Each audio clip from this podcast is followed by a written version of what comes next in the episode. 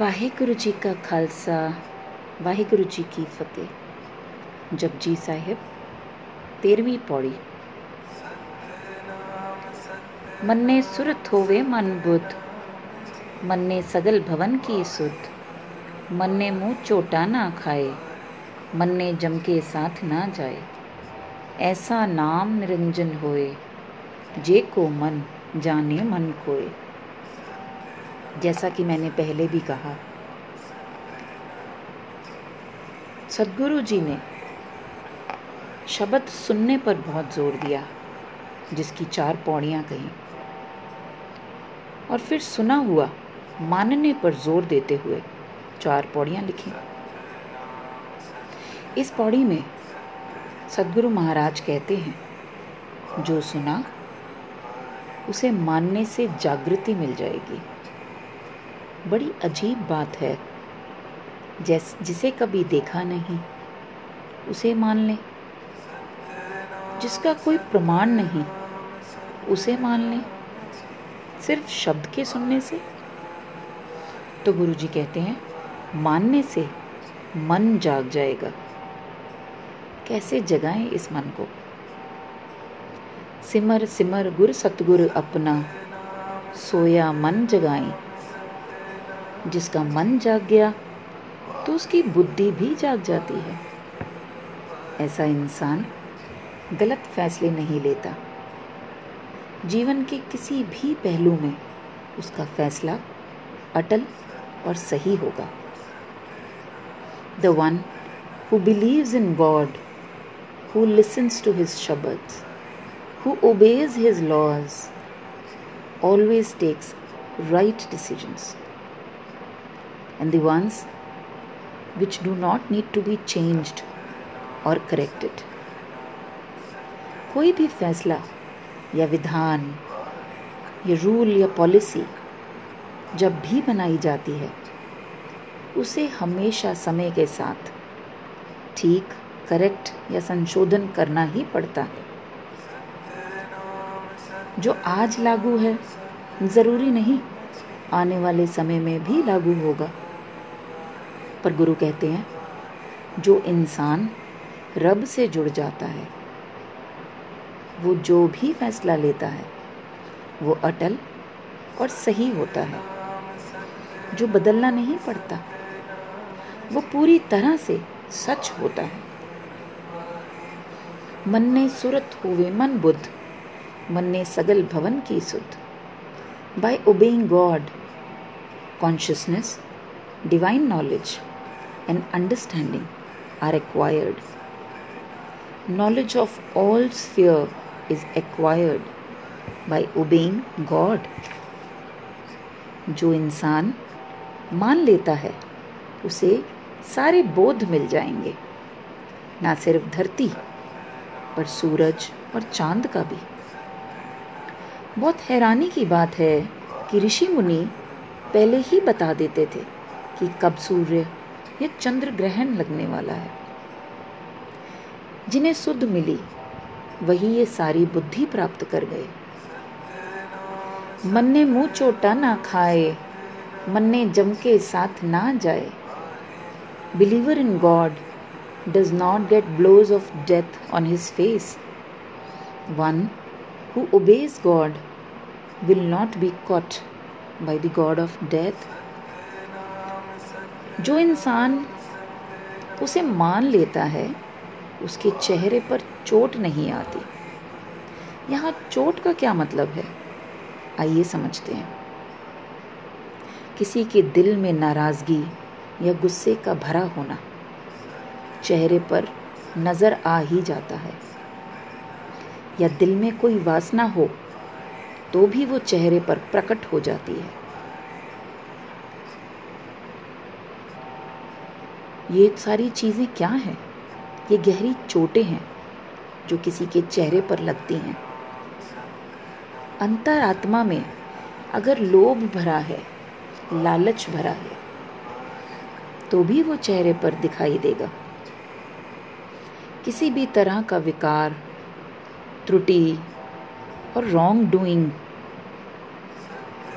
जो भी हो अंदर, वो चेहरे पर प्रकट हो ही जाएगा। यही तो विकार हैं जो चेहरे को कुरूप, अगली या डिस्ट्रॉय कर देते हैं। जो एक मासूमियत हो, वो नहीं रहने देते। अगर देखें तो संतोषी का चेहरा जितना मासूम होता है, लोभी का चेहरा उतना ही कपटी। निष्कामी का चेहरा जितना पवित्र होता है, कामना से भरे हुए का चेहरा उतना ही अपवित्र। शांत रहने वाला जितना सुकून भरा दिखता है, क्रोधी का चेहरा उतना ही अशांत। जैसा कि बहुत सारी मार पड़ी हो या चोटें लगी हुई हों। माथे पर इतनी लाइनों का होना द फ्राउनिंग लाइन्स उसी बात को तो प्रमाण है। क्रोध आने पर हमारे चेहरे किस किस तरह से रूप ले लेते हैं। आँखों का बड़ा होना, लाल हो जाना, माथे पर लाइनें आ जाना, नाक का फूल जाना। अंदर से एक अजीब से जहर का महसूस होना। ये सब विकार हैं जो चेहरे पर चोट लगा रहे हैं। मन ने जम के साथ ना जाए, जो परमात्मा का नाम मान लेते हैं, वो बार बार जन्म नहीं लेते। आखिर जन्म क्यों चाहिए? जीवन भोगने के लिए। और जीवन भोगने का मतलब? आपने कुछ तो ऐसे कर्म किए हैं, जिन्हें पूरा करने के लिए आपको जन्म लेना पड़ता है। जब जन्म ही होना बार बार बंद हो जाएगा तो कर्म ही भी तो बार बार गलत तरफ़ नहीं जाएँगे। जिसके लिए बार बार जन्म लेना पड़े। ऐसा इंसान गॉड ऑफ़ डेथ या यम के साथ नहीं जाता, परमात्मा के साथ जाता है। वो जन्म, मरण के चक्र से ऊपर उठ जाता है। सदगुरु जी तभी तो अरदास में भी कहते हैं और उन्होंने ये शब्द जोड़े हैं। प्रभ जन्म, मरण निवार, हर भरे द्वार बेनती, हे प्रभु, बख्शिश कर। जन्म मरण मिटा दे। जब जन्म मिट गया तो दुख, कलेश, बुढ़ापा और मरण सब कुछ मिट जाएगा। जम जम मरे मरे फिर जम्मे, बहुत सजाए, पाया देश लंबे। जन्म लिया, मरे, फिर मरे, जन्म लिया, फिर मरे। ऐसा बहुत बार हो चुका है। भगत कबीर कहते हैं मैं कई बार जन्मा हूँ। कभी किसी का बेटा, किसी का बाप, फिर किसी का भाई बनकर। तो अब बेनती करते हैं, अब की बार बख्श बंदे को बहर ना पो जल फेरा। हे प्रभु, अब की रहमत कर, मैं यह फेरा फिर ना लूँ। इस गली में बहुत फेरे डाल चुका हूँ। अब रहमत कर। इस जन्म की गली में मैं अब ना निकलूं। वाहिगुरु कहते हैं, जो उसकी बानी मान लेता है, वो इस फेरे से बच जाता है। ऐसा नाम निरंजन होए, जे को मन जाने मन कोय सच is the pure name of God one obeying God realizes the bliss given by such obedience. In his mind. महात्मा का नाम ऐसा कालक या धब्बा रहित है, जो अपने मन में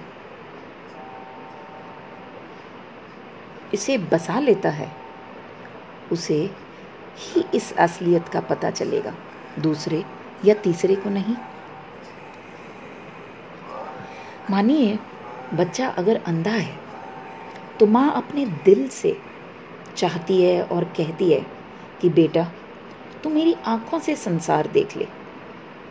चाहे माँ कितने भी प्यार से, दिल से चाहती हो। लेकिन संसार को देखने के लिए उसे अपनी ही आँखें चाहिए। दूसरे की आँखों से संसार नहीं दिखेगा। दूसरे ने भोजन खाया तो भूख नहीं बुझेगी। दूसरे ने पानी पिया तो प्यास भी नहीं मिटेगी। प्यास मिटाने के लिए खुद पानी का पीना ज़रूरी है। अगर उस ऊपर वाले की कृपा चाहिए तो मानना भी खुद को ही पड़ेगा। जो लोग ऊपर से पैसे वाले हों, धनवान हो, जिसके पास बहुत पैसा है, धन दौलत है, बाहर वालों को अंदाज़ा लग ही जाता है, दिख ही जाता है। लेकिन जो अंदर से धनवान हो जाए, जिसके मन में परमात्मा आकर बैठ जाए तो ये साथ बैठा इंसान भी नहीं पता लगा सकता। यहाँ तक कि माँ और बाप भी इसका पता नहीं चला पाते। तभी तो कहते हैं, जब कैकई घर होकर भी भगवान राम को वनवास भेज देती है, पीड़ा देती है ये वही भगवान राम, जिनके नाम भर से लोगों में, मन में शांति आ जाती है। कि कई उस भगवान राम को नहीं पहचान सकी। कंस मामा ने क्या किया?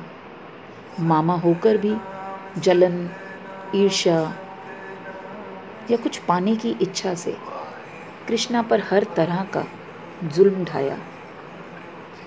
वो कृष्णा को पहचान ही नहीं सका।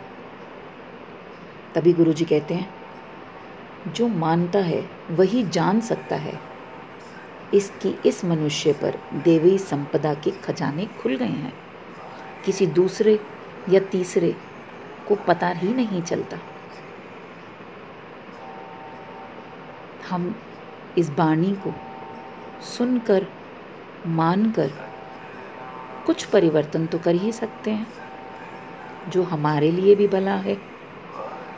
और हमारे आसपास दूसरों के लिए भी।